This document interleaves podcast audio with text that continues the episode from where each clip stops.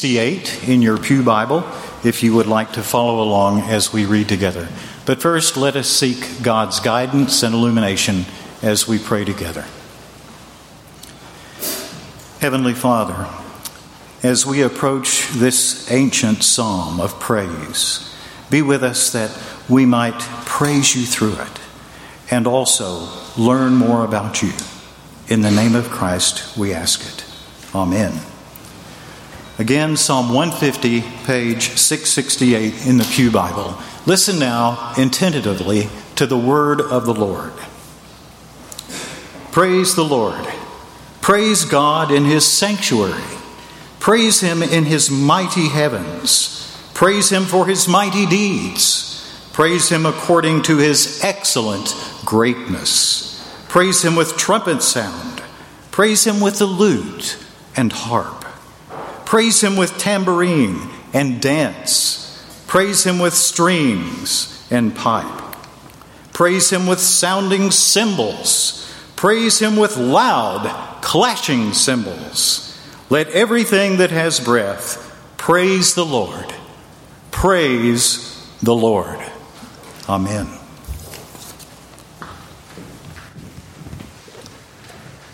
Thank you, Paul. That's the way the, the Psalms end with the celebration of praise. God has been so faithful, and there are so many different ways to praise God. You praise Him with the harp and the lyre, which are quiet, more quiet instruments. Then you praise Him with the cymbal and the tambourine, and that's one of the reasons I'm so grateful that we actually have three styles of, of worship music here at First Pres. We've got the gospel service, and of course, then we've got a traditional service at 11 with choir and organ, and then we've got a contemporary service downstairs at 11:05. Different ways to praise God, giving God all the glory and the praise. Let every breath that, ha- that everything that has breath uh, praise the Lord.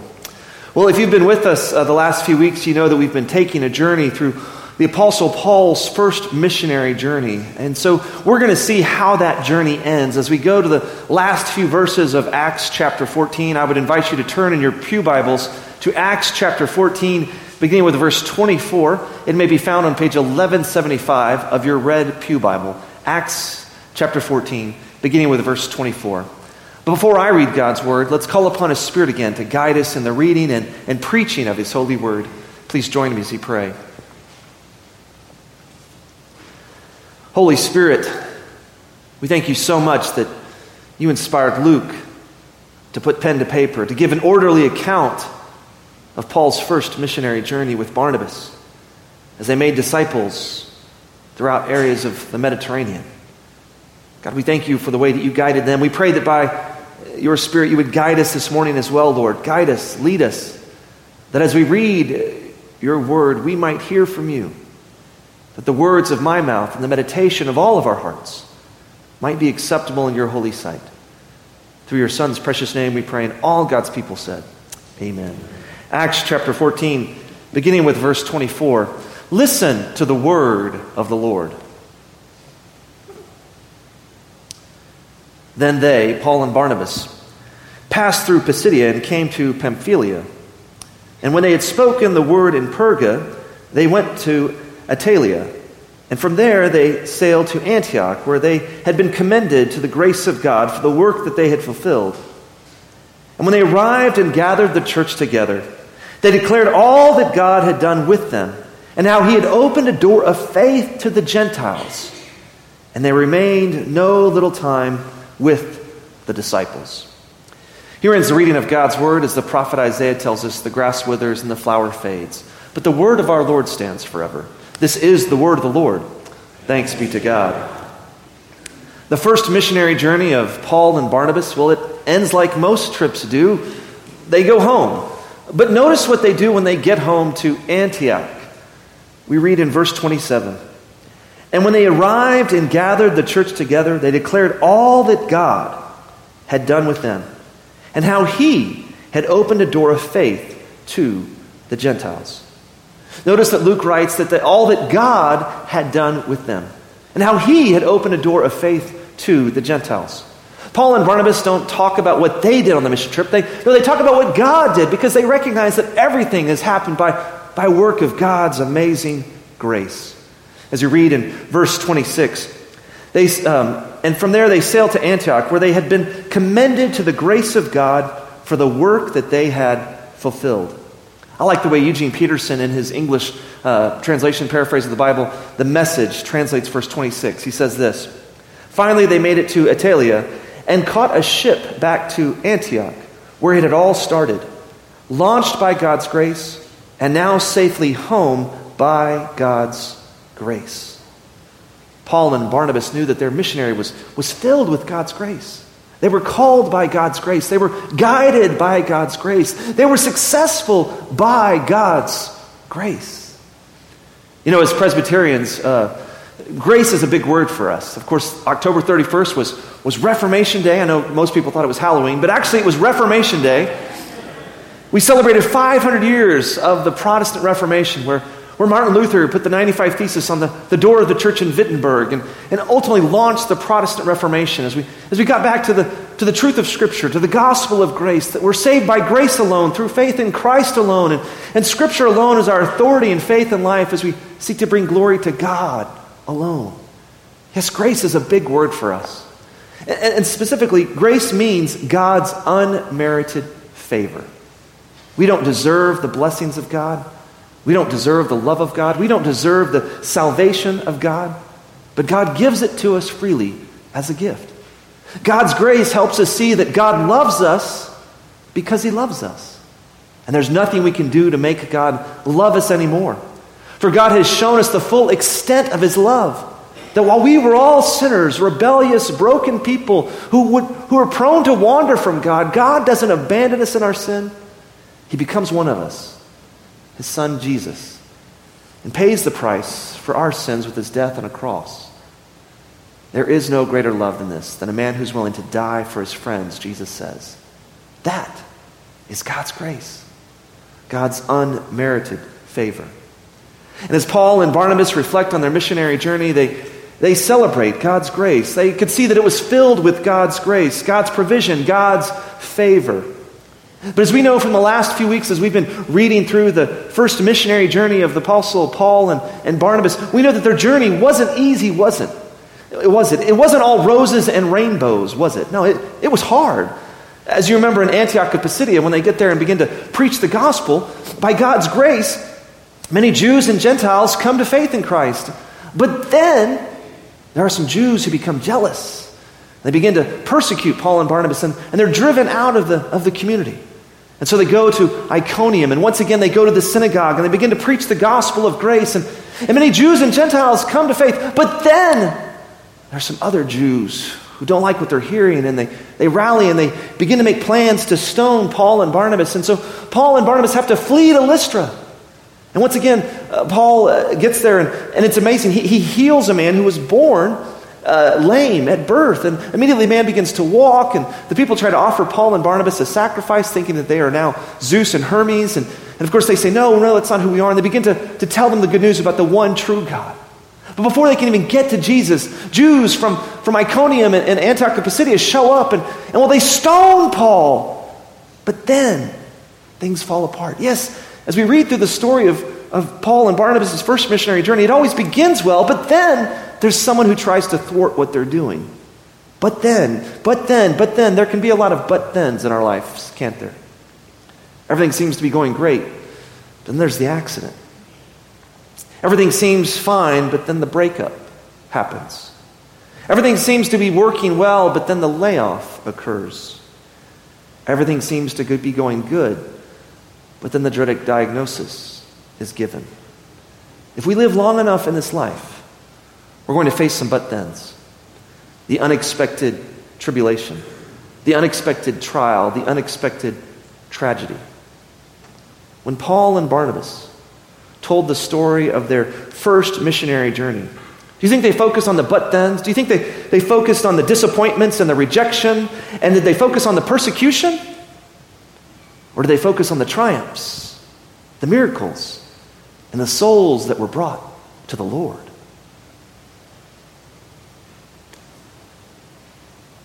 And when they arrived and gathered the church together, they declared all that God had done with them and how he had opened a door of faith to the Gentiles. My friends, Paul and Barnabas didn't focus on the disappointments or the stoning or the persecution. No, they focused on the triumphs, all that God had done, people had been brought to the Lord because of their work. Where does our focus tend to lie? When things aren't going our way, where do we tend to turn our eyes and our focus? Are we focused on the tribulations? Are we focused on God's faithfulness and the triumphs? Did you know that celebration is actually a spiritual discipline? Richard Foster, in his Christian classic, Celebration of Discipline, writes this about celebration. When we determine to dwell on the good and excellent things in life, we'll be so full of those things that they will tend to swallow our problems. The decision to set the mind on the higher things of life is an act of the will. That is why celebration is a discipline. Many of us don't naturally turn to the, to the higher things. We, we have to focus our minds on the higher things. In fact, Paul, you'll see as you read through the Apostle Paul's letters, and Paul, who, who was persecuted many times, would encourage churches who were being persecuted with the command to rejoice. He would tell them to rejoice. In 1 Thessalonians chapter 5, he tells the Thessalonians, while they're being persecuted, to rejoice. In, in, Philippians chapter 4, he tells the Philippians who are being persecuted, while he himself is in prison, he tells them to rejoice. Again, I will say, rejoice. As Paul tells these people to rejoice. In fact, the, the Greek word for rejoice is kairos, kairo. It's an imperative, it's a command, not a suggestion. Rejoice always, Paul tells the Thessalonians. Rejoice in the Lord again, I will say. In fact, in 1 Thessalonians chapter 5, verse 16 to 18, Paul writes these final words to the to the Thessalonians Rejoice always, pray without ceasing, give thanks in all circumstances, for this is the will of God in Christ Jesus. How is it possible to rejoice always? By praying without ceasing, giving thanks in all circumstances, turning our minds and hearts to God, who is always faithful, even in the midst of the trials and the tribulations. As Paul writes to the church in Philippi. Philippians chapter 4. While Paul himself is in prison, he says in Philippians chapter 4, 4 to 8, Rejoice in the Lord always. Again, I will say, rejoice. Let your reasonableness be known to everyone. The Lord is at hand.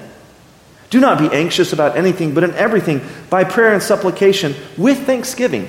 These aren't just prayers of help, but prayers of thanking God for his faithfulness. Let your requests be made known to God. And the peace of God, which surpasses all understanding, will guard your hearts and your minds in Christ Jesus. Finally, brothers, whatever is true, whatever is honorable, whatever is just, whatever is pure, whatever is lovely, whatever is commendable, if there's anything, any excellence, if there's anything worthy of praise, think about these things. Is there anything more true, more honorable, more just, more worthy of our praise? than the unconditional love of Jesus Christ. When things aren't going our way, we need to stop. We need to pray. We need to thank God for Jesus. We need to thank God for the salvation that Jesus came to bring to all of us who believe. We, we need to thank God for the unconditional love that God demonstrates us that, that while we're sinners, Jesus died for us, paying the price for our sins with his death on a cross. We need to thank God that nothing, not even death itself, can separate us from the love of God, the eternal love of God that is in Christ Jesus. It's true that Paul experienced rejection, persecution, and even a stoning on his first missionary journey. But when Paul was giving his report about what happened, he focused on, what, on the good, on what God had done, on the Gentiles who had come to faith, not on the rejection or the persecution or the stoning but on the reception the Gentiles had to the gospel. That's what he was celebrating God's faithfulness, even in the midst of the trials, even in the midst of the tribulations, how God was glorified in all of it. When things don't go our way, where does our focus tend to be? At the end of the day, do we focus on the disappointments? Or do we focus on the many blessings of God? Do we focus on the negative? or the positive? Do we dwell on the good or the bad? We can see in Acts chapter 14, verse 27, Paul and Barnabas, they focused on the good, on God's saving work. And I believe we should as well.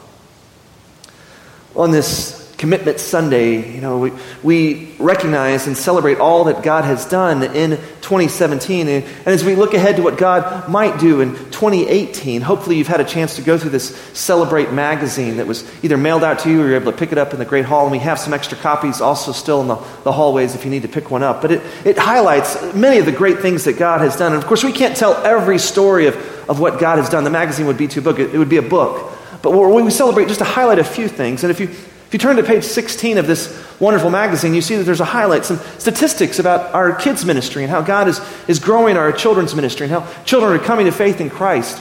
Did you know that, as you read through this, you can see that 50% of the children who came to our vacation Bible school the first week of June do not go to our church? 50%. That lets us know that, that our church has become, our vacation Bible school has become known in Amarillo as a great place to learn about Jesus where children are loved and nurtured.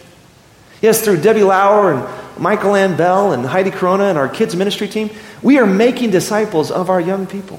And it doesn't just happen on Vacation Bible School, it happens every week. In fact, just a few weeks ago, there was a special Sunday school class that happened uh, for the children who are in kindergarten and in, in first grade. And the idea was we're going to spend time with these kids and their parents to talk about what it means to worship God in big church so they can know how to worship God together.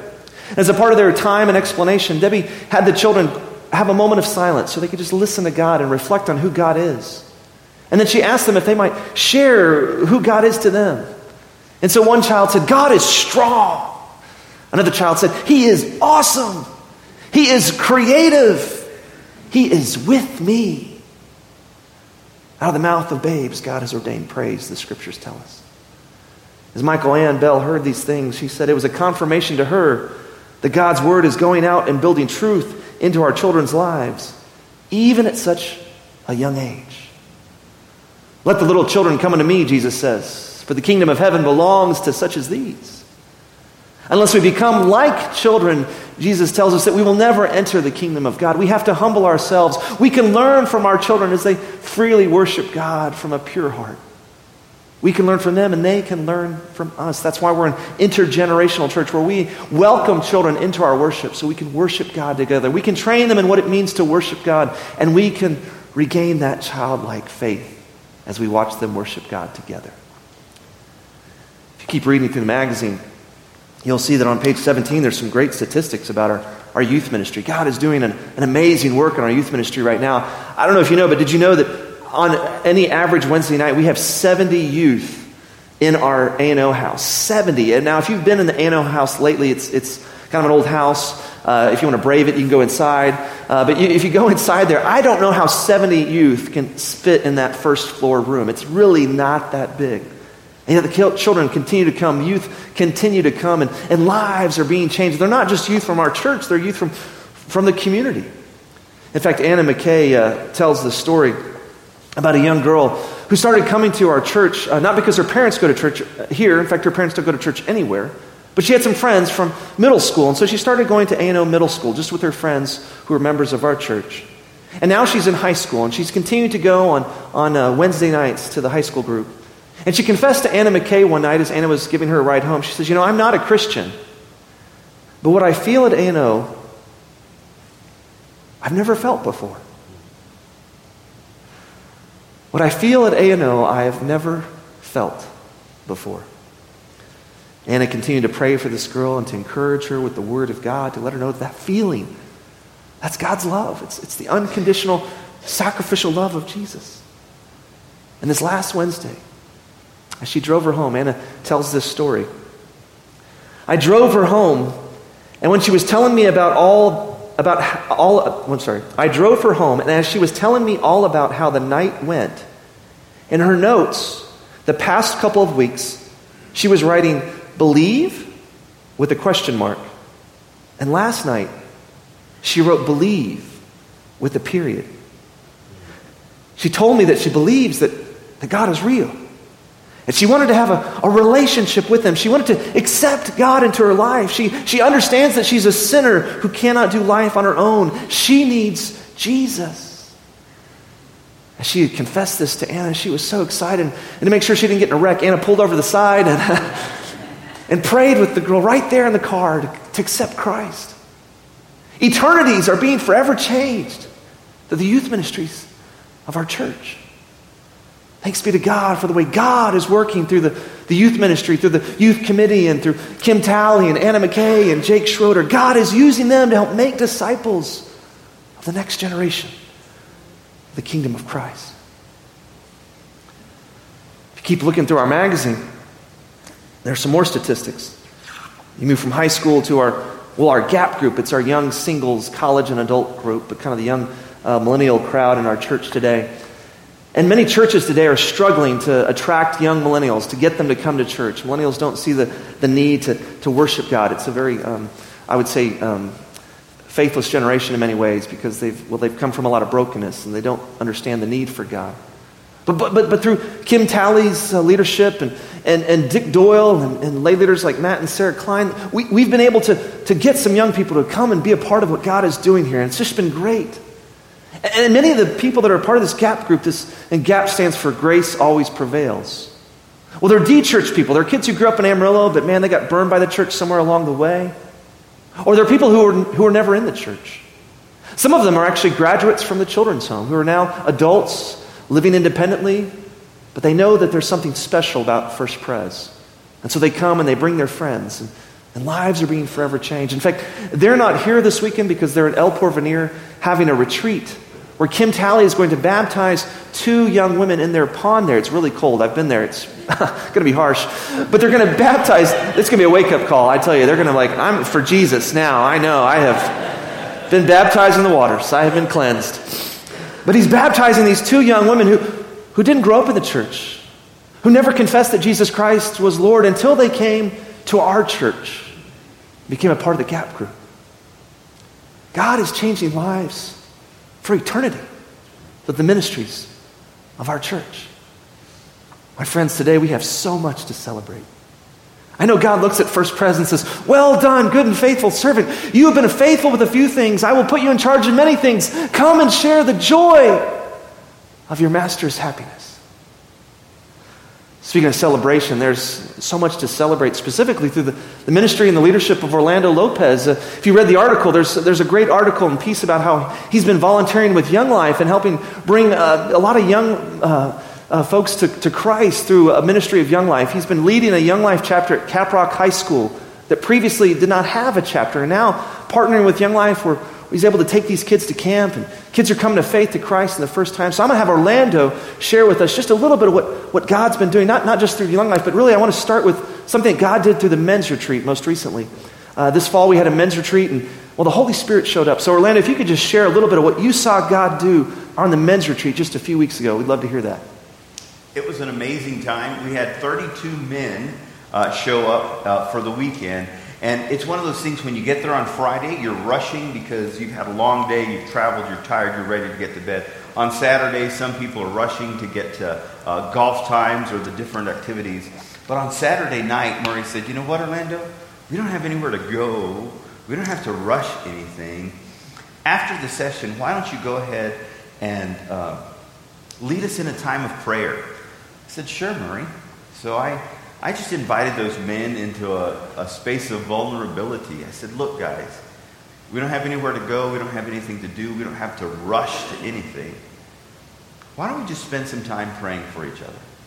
I said, and this is a safe place. If you want to, if you need prayer about any of the things that we've talked about, uh, you know, about a struggle with power or money or sex, or maybe it's just that your brother in law lives with you until he gets a job and you're just praying that he gets a job. we will pray for you, whatever it is. And in that moment, men allowed themselves to be vulnerable and say, I'm struggling with this. I'm having a problem here. Of all ages, from our youngest all the way through. And the men around them. This is what was most amazing about that. It wasn't me doing the work of ministry and praying for them, or Murray or Kim. It was the men around them that laid hands on them and lifted them up to the Lord in prayer. We prayed for an hour and a half that evening wow. as men just poured out their hearts. And one of the most amazing products of that isn't just that vulnerability and that connection that that vulnerability creates. It was the fact that after that, some of our adult men approached some of our young men and said, you know what? I've walked through those same struggles. Why don't we connect on a regular basis so that you know you don't ever have to walk alone through any of it? That's what God does. Amen. You know, James, the brother of Jesus, writes in his epistle, James chapter 5, verse 16, to confess your sins to one another. For the prayer of a righteous person is powerful and effective. That happened at the men's retreat. As men confessed and older men came alongside these younger men and said, Hey, I'll be with you. I'll walk with you. I'll encourage you. Praise God. Well, not only uh, is God did a great work uh, through the men's retreat, but as I alluded to just a moment ago, and the article mentions as well, uh, Young Life. And, and you're about to begin a new chapter with Young Life. Can you just give us a little bit of the history there and tell us what God's doing through your partnership with Young Life? Absolutely. And this is, for me, an amazing story of who First Pres is. I got here six years ago, and I didn't realize I was in seminary. We were going through one of my counseling classes talking about burnout and listing all the burnout um, symptoms, and I looked through them and I thought, when I got to First Pres, I was on the verge of burnout, and I didn't even know it. Hmm. And God brought me here and did a work of healing in my heart and in my family. And, uh, you know, sometimes you think, oh, the Lord's taking me to First Pres to do the work of ministry and be a blessing to First Pres. But I think in this instance, it was backwards. I think He did that to be a blessing to me and heal my heart so that I could be prepared for the next phase of my ministry. So it's kind of a bittersweet uh, announcement, but uh, Young Life has offered, and I have accepted a full time position on Young Life staff. Someone asked me, Does that mean you're leaving First Pres? And my answer was, Absolutely not. This is my home church, not because I work here, but because this church is invested in my life. And so as of December the 31st, I roll off of staff here at First Pres, and I roll on to full time Young Life staff, primarily leading the Caprock portion of Young Life. And I just want you to know everything that goes on at Caprock has First Pres's fingerprints all over. Praise God. Amen. Hallelujah. Uh, yeah, let's stop to that. Praise God.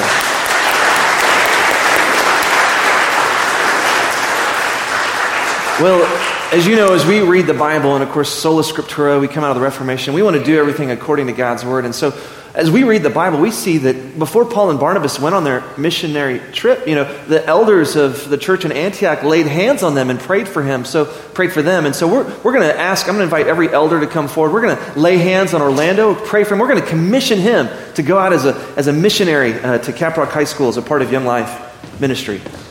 So elders, come on forward. We're going to, we're going to pray for Orlando. If you can't put your hand on Orlando, put your hand on someone who's close to, whose hand uh, is touching his. We'll have a little chain here of, of hands.